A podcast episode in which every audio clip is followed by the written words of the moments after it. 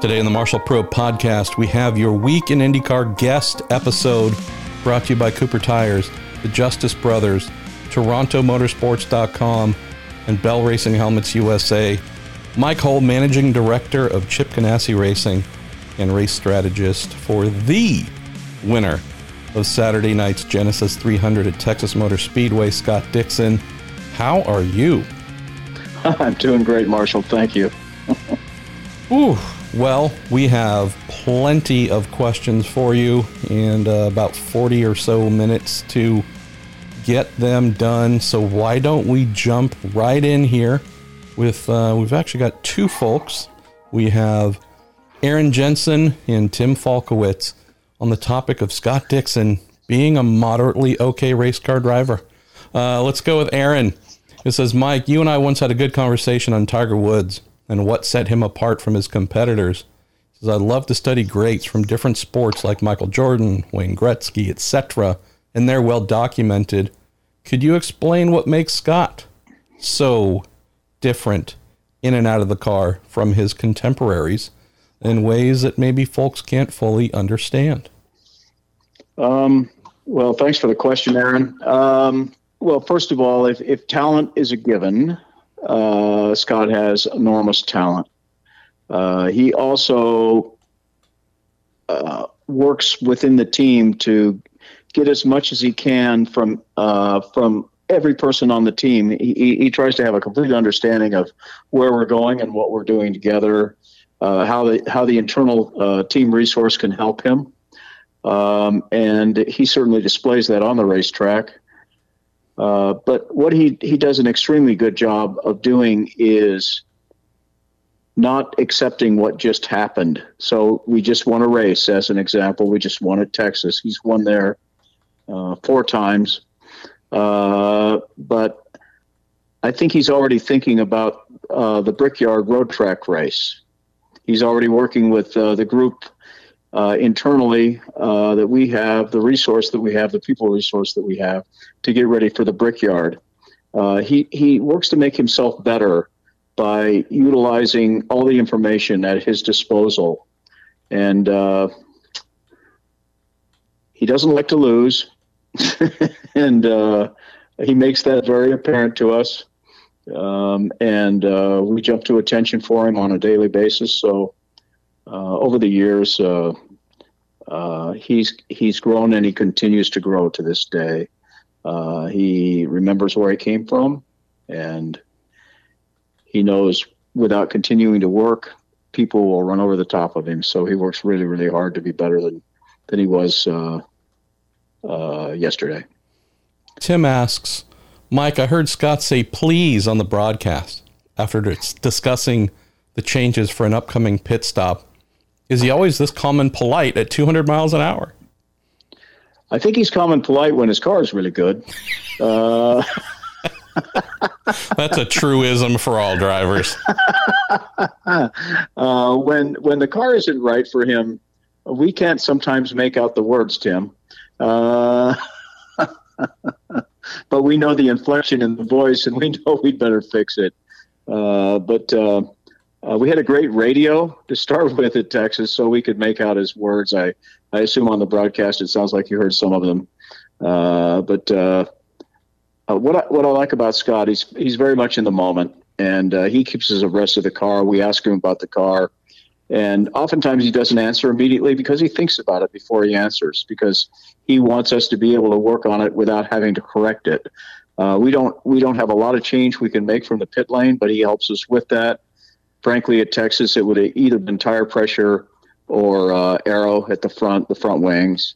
Uh, so each affect the other. Uh, uh, you know, air pressure changes spring rates uh, which is mechanical, and uh, and the front wings affect the aero. So he guides us sometimes in the direction we would go with that, um, and then he has controls front rear roll bars in the car to help himself, which he does. Um, so it's a combination of those things, and we guide him through the process, and he guides us through the process. It's a two way stream, two way uh, two way street. Let's go to Keith Lee and Brett Ross also ask uh, similar questions. Keith saying, congrats on the win this weekend, Mike. Can you share how the weekend went with the COVID 19 rules in place? And uh, both he and Brett are curious if you can share the impact that Michael Cannon has brought to the number nine car. Okay, well, we could take those one at a time. I think uh, they're not they're not uh, exactly uh, the same answer. Uh, but Keith and Brett, uh, first of all, uh, if we if we could just backtrack on that, um, in order to work in Marion County um, as a non-essential business, what IndyCar teams had to do that are based in Marion County, which is a county, the county where Indianapolis is located, uh, we had to fill out quite a quite a we had to create quite a document for them to review in order to be able to work with the CDC guidelines. Um, IndyCar was instrumental in, in helping us get that through. Uh, we created a, a, a, multi-page library document for them to study. They they did come and inspect us based on the document. And what was good about that really is we were prepared when we went to Texas to work in the same manner. Uh, so we didn't have surprise there, and uh, so we worked really, really hard to do do something that we had never done before as a race team, nor had any other IndyCar team, and that is uh, work with social distancing, uh, with all the things that are required that you you, you would need to do. Keith and Brett, you might be used to going to the grocery store with your mask on, but imagine living all day long at home with your mask on or, or being out in your yard in 100 degree weather mowing your lawn and in, in your mask and so on. So we worked hard with our people to get that all the way through, and I think we were successful all the way through the day. Um, that would be the first part. Uh, the second part was Michael Cannon, I think. Yep. Is that right? Yep. Um, here's what actually happened uh, for us. Uh, Michael Cannon came available, which we didn't expect. And what when when talent comes available to us, we try to find a way to integrate that talent into our system. So Michael Cannon wasn't the only change that we made in the uh, in the workforce. We moved several people around. Number one, uh, one of which was Chris Simmons, who had been on Scott's car. Um, we felt we had a void there where we needed to have someone of Chris's uh, uh, tool toolbox um, available to us to work much much better on our product. He, he's called a competition director, but what that actually means for us is he he, he works on the flow of engineering and also the flow of the product to the car from an engineering aspect. We didn't have anybody truly doing that before, and that's really helped the fit and finish of our cars. Um, Michael Cannon replaced him um, with Scott. And, and I would say a positive of virtual racing with Michael Cannon was that Scott and he and our engineering group, management group, got to work together as if they were racing over the last several weeks. Had that not happened, they would have been learning to race at the racetrack. So that really helped. That was a byproduct for us of virtual racing. Um, we also, the third thing in, in, with that in mind is that this is the first year and first time in 17 years we haven't raced sports cars. Most of the people on our sports car team are IndyCar people or have been IndyCar people. Uh, so we moved most of them or integrated most of them back into our system by the by adding a third entry and spreading the, the load through uh, uh, the technicians that work on the car, the engineers that uh, have their minds on the car, the R&D engineers that work, and so we, we became a bit more fortified there. Um, so that was a bit of a job in order to get everybody integrated and everybody working together. But I think we're a stronger organization because of all of those things now.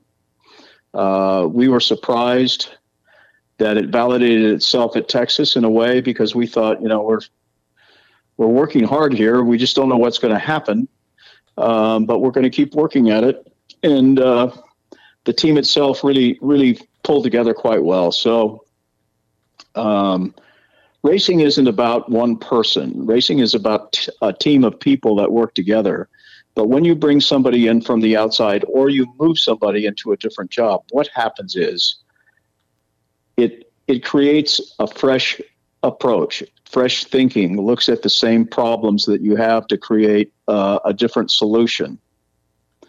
And uh, uh, sometimes all of us are guilty of groupthink. And what it does is it spurs the people inside the system to look at uh, problem solving in a different manner, as well as the people that come in or, or are moved into a different job. Sure. Um, so I, I, would say all of those things contributed uh, to what, what happened at Texas. Uh, Michael Cannon has made a difference, but some people from the outside or, or maybe a fan would think, well, Mike Cannon comes over with a with a notebook full of setups and he just gives those to Ganassi and off you go. And um, it's more it's more how you approach a problem than a setup sheet. It's how you how you create conversation in order to make a difference and change things. And uh, and so I think that was probably the biggest uh, positive uh, coming out of all the changes that we made over the winter. Let's go to David Crawley, who is asking about. Well, actually, we've got David, Robbie Berger, and Kevin Pinkston. Got uh, a good little trio of questions here. Uh, let's go with David first. Says Mike, it looks like you guys nailed the setup Saturday evening. Curious about the challenges of the aero screen weight, tire compounds, and what that might have posed uh, to your team and others. And also was curious about how difficult it was for drivers regarding cockpit temperatures. And uh, Robbie asked a similar question uh, about temperatures as well due to uh, driver heat behind the aero screen? Well, we can talk about the aero screen first uh, in terms of the, the, the cockpit temperature. Uh, I know some people, some of the drivers, um, none of ours, but some of the drivers had problems with their the tubes going into the helmets uh, dislodging or coming up coming coming loose during the race. Um, I, know that uh, most of the teams are looking into that. That'll probably help uh, some of the issues that were going on. Um, our drivers didn't complain about the heat in any way whatsoever. They thought it was adequate. Uh, could it be better? Absolutely. Uh, but uh, the, the biggest thing for our cars is to have air circulation, which when the aero sque- screen is put on the car, you don't have. So we had air circulation in the cockpit. Um, I, I, I, don't know that this, that's the hottest uh, or the most humid temperatures we will ever race in, but it probably comes pretty close. Uh, so I, I think it was reasonable.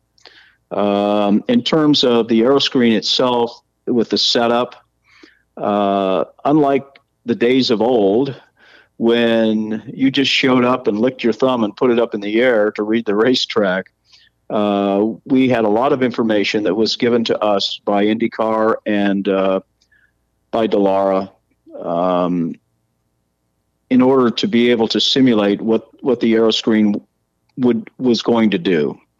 Uh, we we did a lot of calculations. Our guys did a lot of a lot of number crunching and lots of things. We worked on the setup uh, to change the setup to accommodate work, weight forward uh, before we ever arrived at Texas. Uh, we also um, have had uh, the opportunity to work in the Honda simulator, which uh, is really a good tool to use. We don't exclusively use it. All the Honda teams um, can use it or and and also do use it.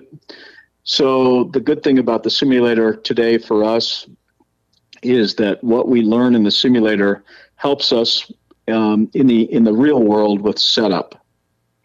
Um, and uh, so we tried uh, quite a few of the things that our people came up with in the off season in the simulator before going to Texas, and we actually started with a simulator setup. Mm. Uh, in the very first session, we had three cars, and we had a test list for all three cars. In that case, independent of each other, but each car was responsible to go through certain items of the setup.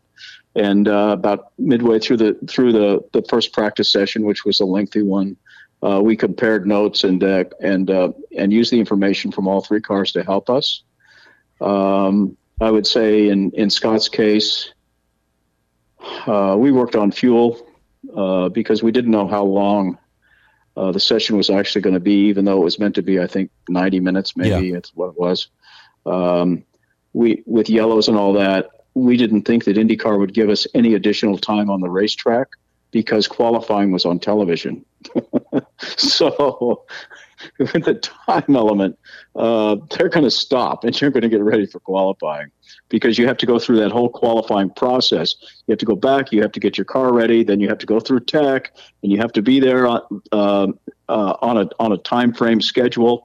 So we had less than an hour from the time practice ended until we had to be spit back out into the pit lane by going through that entire process, which really means you had about 20 minutes to, to work on your car. That's really what you had. Wow. Before before being in the qualifying line. Uh, so uh, I think most teams did what we did. I think most teams worked on the race and knowing full well that um, you didn't want to be greedy in qualifying by taking aero out of the car to, to turn a fast lap. Yeah. Because you were going to start the race that way, and you and you were meant to start the race on the tires you qualified. So you weren't starting on stickers either. Um, so for the most part, what we did was rolled the car uh, through tech like we practiced with it. And we'd made a couple of changes, but they were not significant changes at all uh, in in terms of major setup things before qualifying. And we went out qualified, and um, the car was fast. David, I think that's a great question. Yeah, and uh, you also covered Kevin's without even me having to pose it. So, oh, Kevin, well, thank good. you. No, no, it'd be good. it's like you're reading from the page in front of me here. Uh, okay, let's, let's go to Andrew Clark, uh, who asks, Mr. Hull, how do you approach a one day event differently from a full weekend? Um, and is a driver asked to use more caution in qualifying uh, in light of, I guess, what we saw some who didn't make it into the race, or at least one who didn't make it into the race due to a heavy qualifying crash? So, wh- how do you go about this differently uh, than you would a normal weekend, Mike? I think you go about it in the same manner, but obviously it it uh, uh, it's one day. Uh, so what you do, um, Andrew, is you have a, a, a priority list. Uh, and you need to get through that list based on the sequence of, of your priority. If your list is 10 items for practice, you want to get through all 10. But if you only get through five or six, at least you've gotten the most important things out of the way. So in this case, uh, we did exactly that. We, we rolled out of the truck with a setup that we thought would be close but there was a list of items that we wanted to try based on that priority list. And, fr- and frankly, they were three items per our three teams, so nine items. And we wanted to get through those nine items to get feedback for our drivers, respectively, so we could then go for the second part of the practice session with what we learned. And I, and I think that the multi level teams probably did the same thing. Uh, I, am guessing. I don't know. If, if it were a two day event uh, where you would practice and qualify on the first day and warm up and race on the second day, then you would you would plan accordingly. Uh, we have that kind of event coming up at the Brickyard on Fourth of July weekend, where we practice and qualify on Friday, and we warm up and race on Saturday. Then we go to Road America, which is really a double header where you don't have that opportunity. So you'll you'll practice, qualify, and race. You practice, qualify, be impounded, and race. Practice, qualify, be impounded, and race the second day, and then the same the following weekend, uh, Friday night, Saturday night at Iowa.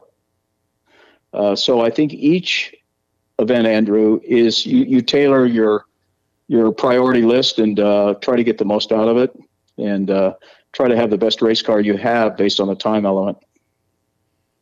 And knowing that, as you mentioned, don't really have the luxury of a second day or third day.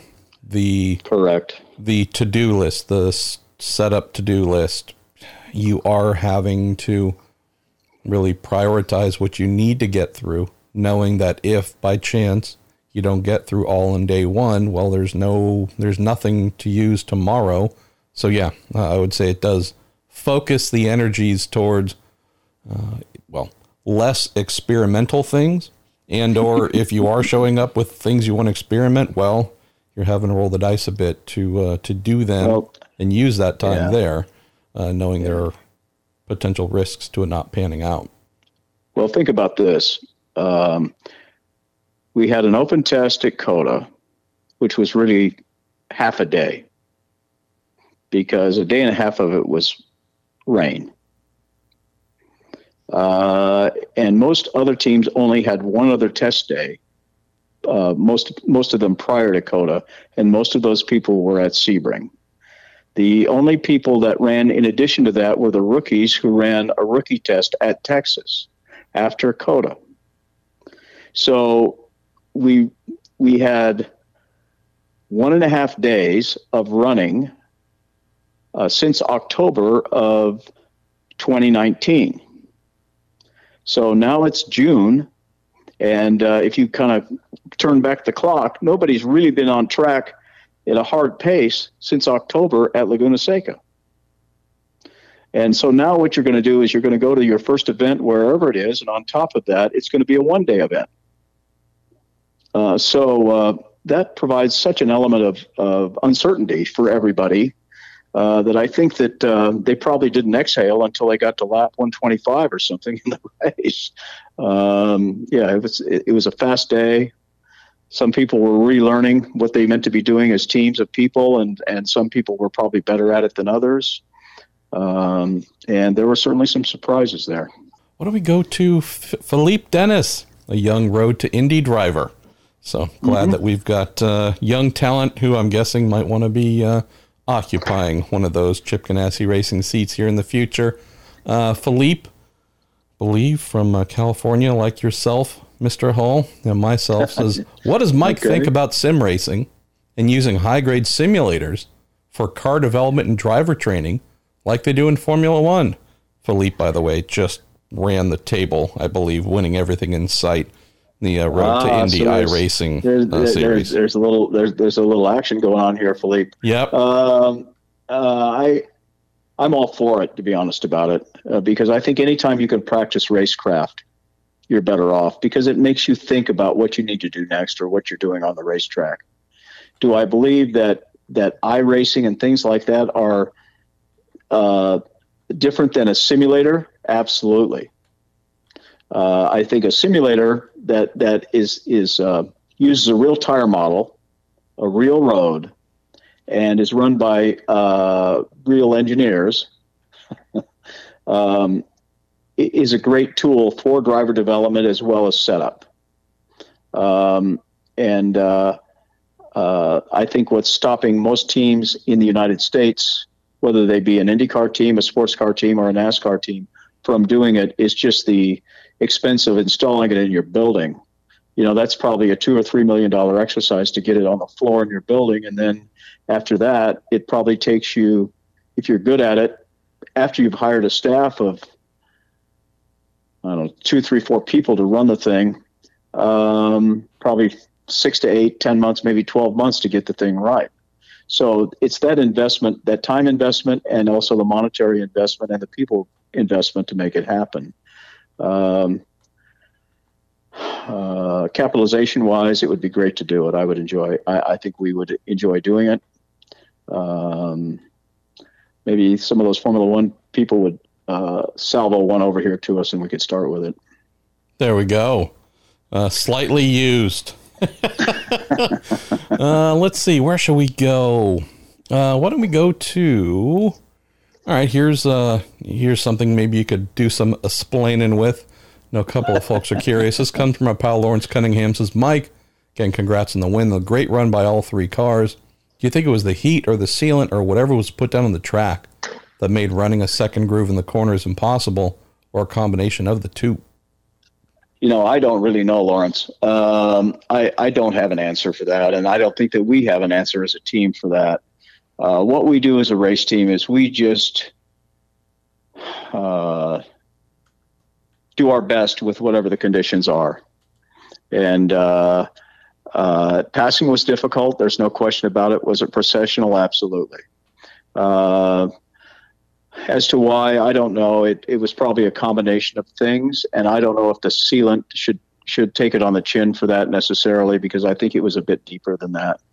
Um, I, I think it was uh, uh, an event where nobody had a lot of track time, so they didn't really get to work on the setup. Hey, I think everybody saw Scott Dixon pass Newgarden on the outside in the corner that everybody was complaining about. Uh, so I think it was it was it was okay to do. We also saw Felix Rosenqvist in the same corner have a problem. So uh, um, you know, I'm not sure Lawrence what to say there, except uh, what race teams do is they take the negative out of their mind and they work on the positive, and the positive is to get the most out of it on a given day, and that's what we did. There we go. Uh, why don't we go to a couple of Felix questions, starting with Daniel Kincaid. Says Mike, how would you compare Felix's race uh, Texas this year versus last year, and how much does having a year under his belt um, help say more than anything else compared to uh, um, others who have more yeah. experience on ovals?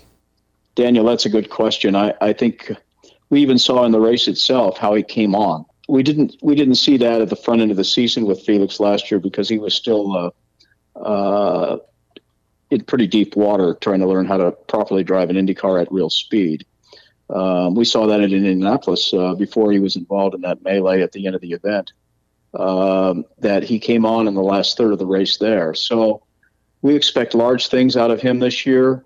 Um, it was disappointing uh, with the result we had with him because he had a car that was capable of winning the race and he proved that and he was driving it like that. And he really got caught up in somebody else's accident in my opinion.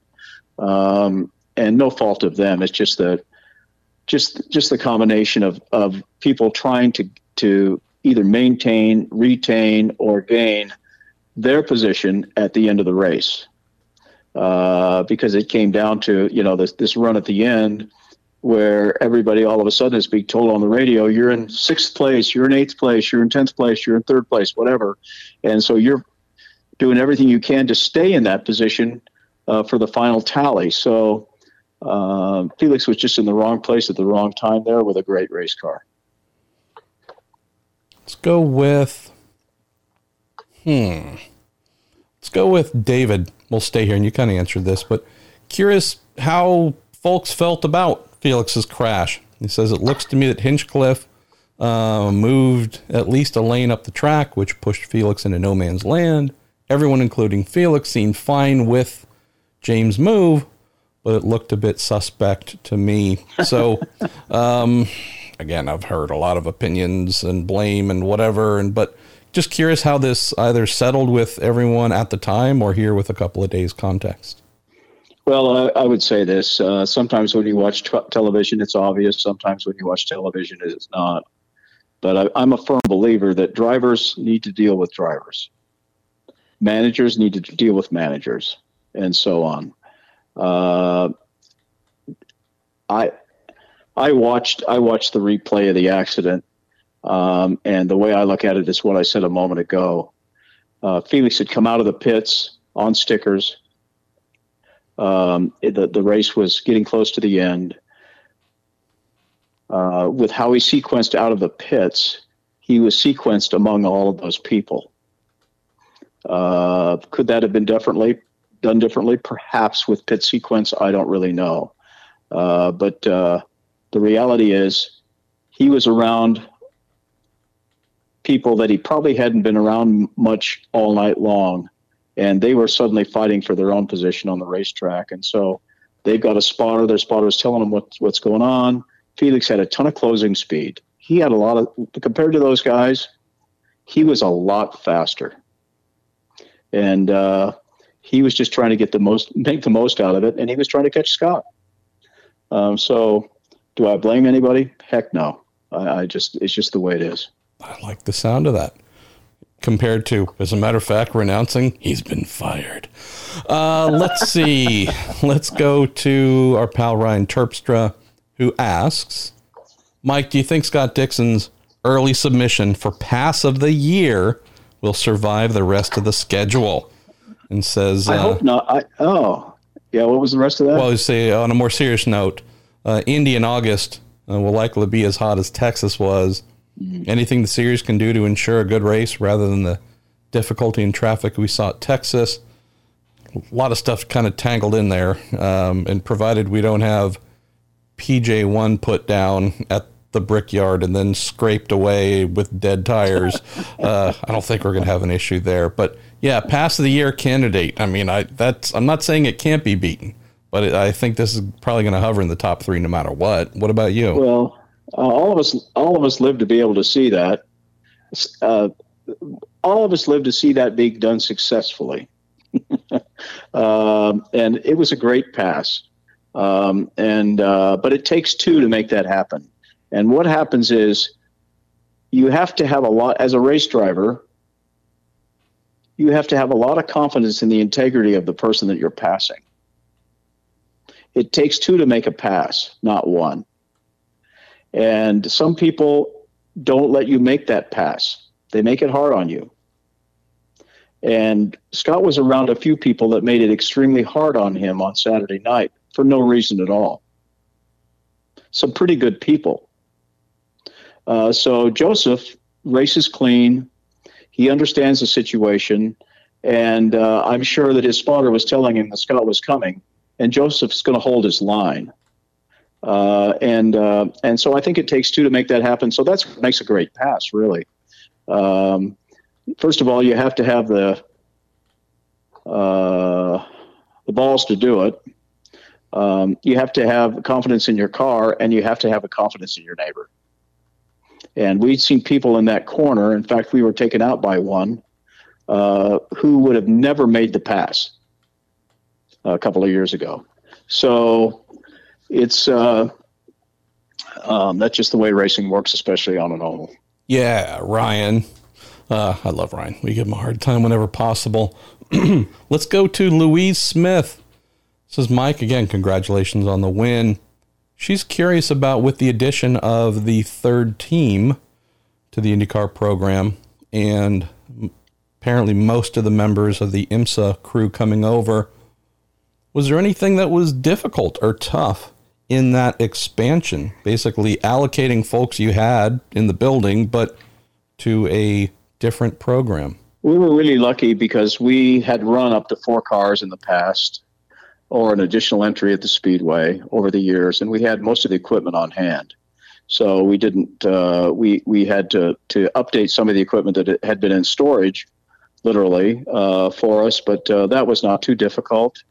And as was said, we had we had people, so we didn't have to search the community to find people to work for us, and we moved people around from the eight and nine car onto the ten car. So it was we uh, uh, integrated the people from the from the sports car two sports car entries uh, into the rest of our, our our groups of people, the eight, nine, and then the ten car. Um, so not too difficult, I, I suppose, uh, from a management standpoint we've practiced this a few times, so uh, uh, that makes it somewhat easier. Um, and uh, Chip enjoys adding to our program, and and you know we've added and subtracted and added subtracted. We've raced sports cars. Uh, NASCAR has run NASCAR. They've run the Saturday race. They've from there they've run Global Rallycross. Uh, so we we, we work really really hard to make it an everyday thing when we when we when we decide to do those things. All right, we're actually you and your efficient answers here. We're uh, we're getting done uh, in a timely fashion. Uh, let's see, where should we go now? All right, here we go. Um, we're gonna go to Dave Newell. Says first again, excellent job by the entire team. Curious with the revised schedule, weather is now say off from one track to the other I'm not exactly sure what Dave means there. Uh, knowing that air temperature, pressure, and humidity play a role, um, how is that a challenge? Maybe I'm guessing what he's referring to is rather than starting the year and earlier in the year and maybe slightly more moderate temperatures. Any thoughts on running race cars and also running a workforce, basically starting the season while baking?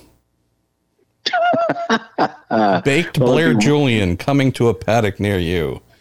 uh, well, I think we probably were well baked already, Dave, at uh, at Texas, so we don't have to work about worry about the baked element anymore.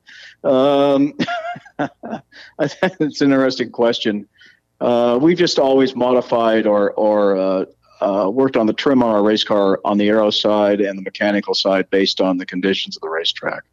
Um, so we've raced in uh, wonderful weather. We, we've raced in real estate weather, and we, we've raced in weather where you wouldn't want to ever live. So in terms of the weather, so uh, uh, it's it's not a big factor now. All right, we're gonna go to how many do we have left here? I think we'll do, we'll do three. Uh, we'll go to Clint Lonan. All right, we're going to do a little bit of uh, learning and explaining here with Uncle Mike.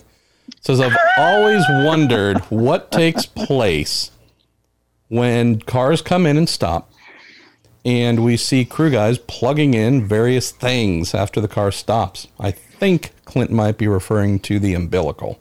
Uh, he asks, "What's going yeah. on? Is it for computers?" He's talking about practice. He's talking about practice here. Correct. The uh, uh, yeah, we we we plug a, a main cable. What looks like what Clint's asking about is that cable is a cable that uh, has several things hooked up to it. Um, it's quite a trunk of wires. Um, uh, what it basically does is is uh, takes the data from the car.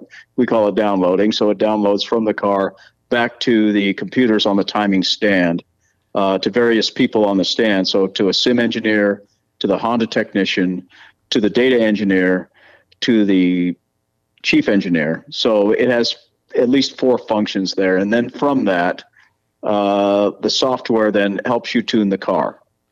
Uh, it creates, for the sake of a better word, it creates flags.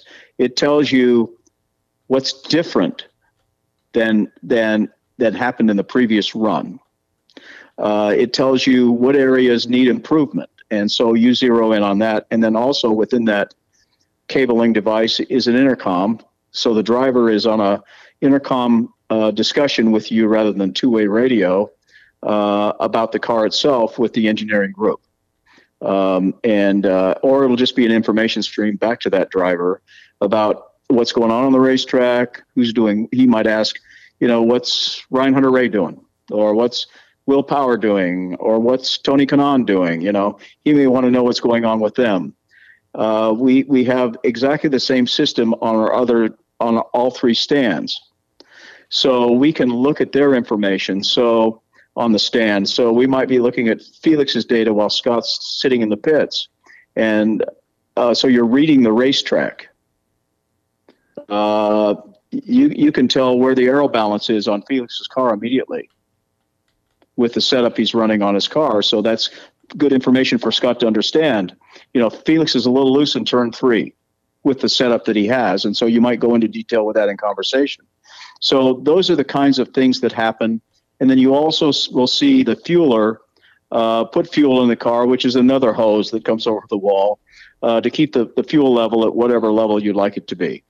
Um, that's probably the main things that happen when you're in the pits with all that cabling that's happening.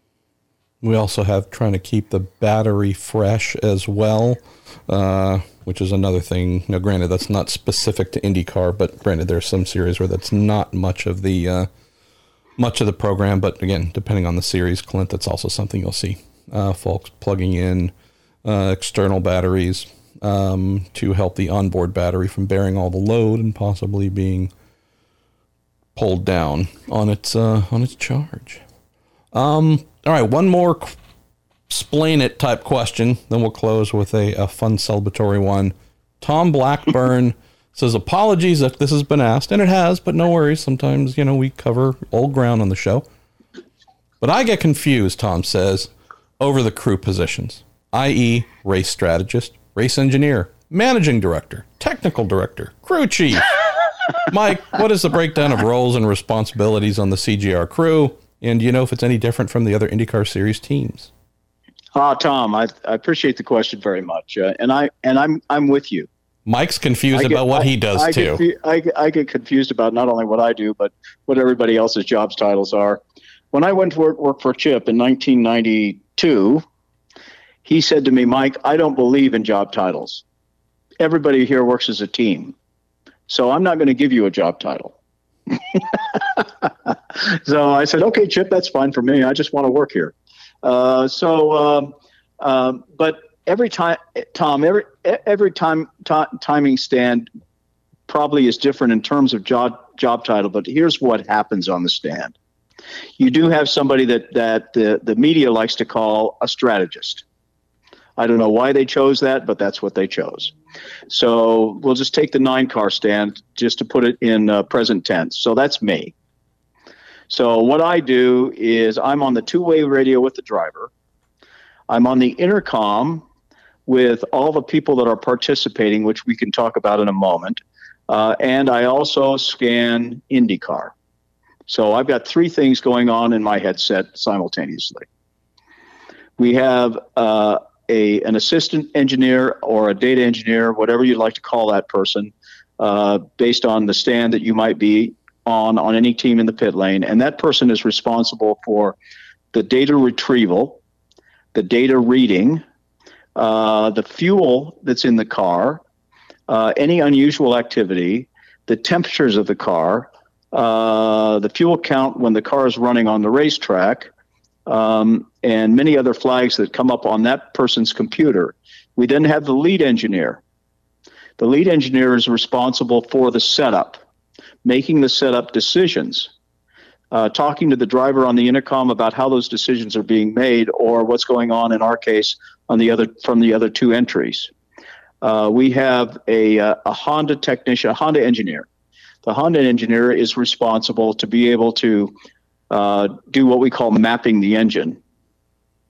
Um, and that is uh, all the things that it takes through the eight switches that you have for fuel, uh, the ignition switch, what goes on with that, the drivability, what we call a pedal map, and so on. So that that engineer is responsible for all that, and, and that engineer integrates into our engineering system for when those changes can be made or what they mean to the driver.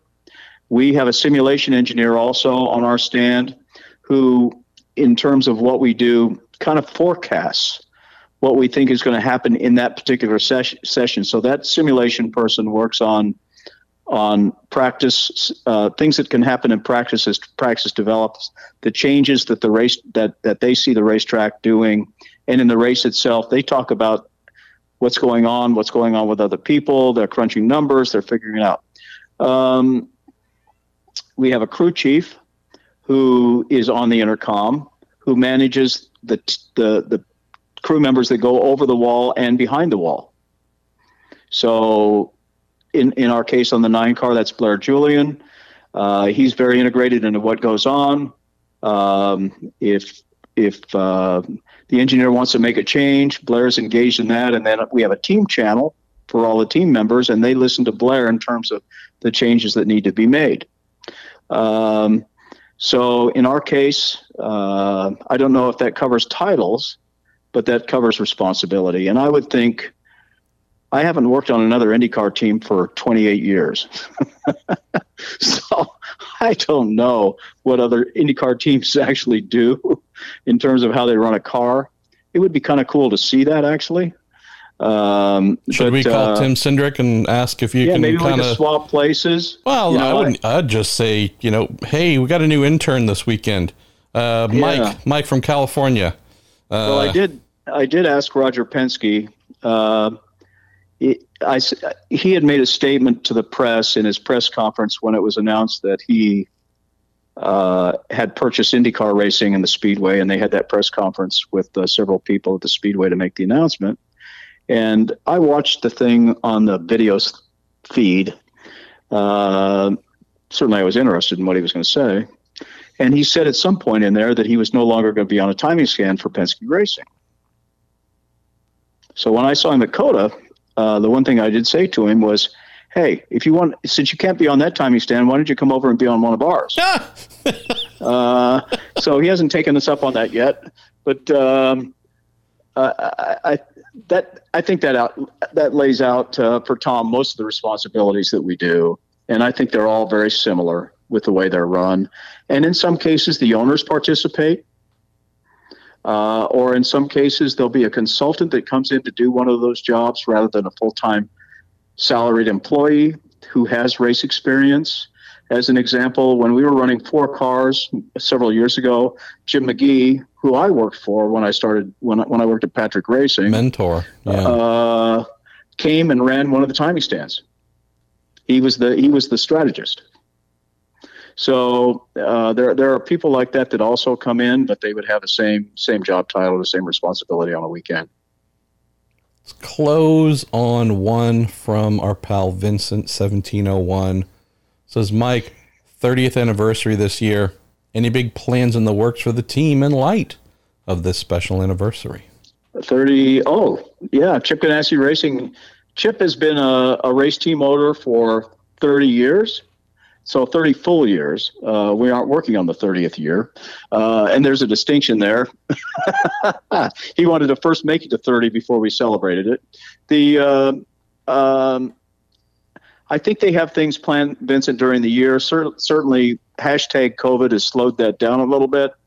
Uh, but yeah, there are there, there are some things they're working on. I know that their social media uh, campaign is, has has referenced that quite a bit already, and it's kind of fun to look at. It's it's sure a great reminder of what we've done over those years. I've only I haven't made it 30 years yet, uh, so uh, I'm two years short of that with Chip. I hope I make it. The uh, uh, but in terms of uh, what those events are, I'm really not privy to that. The one thing that's really cool, though, is if you get a chance to go to Los Angeles, you should go to when they when they open Los Angeles back up. Uh, the Petersen Museum, which is a terrific, terrific place. If you ever get a chance to LA, you should go to Petersen no matter what. Uh, but there's a 30, 30 year Chip Ganassi exhibit in that museum uh, that features us in a room there. Um, and uh, I think we've got three, six, we have nine cars in there and a car and a Wildcat that Chip drove himself at the Speedway. Quite a bit of memorabilia and a video thing that, that, that rolls through that thing uh, continuously.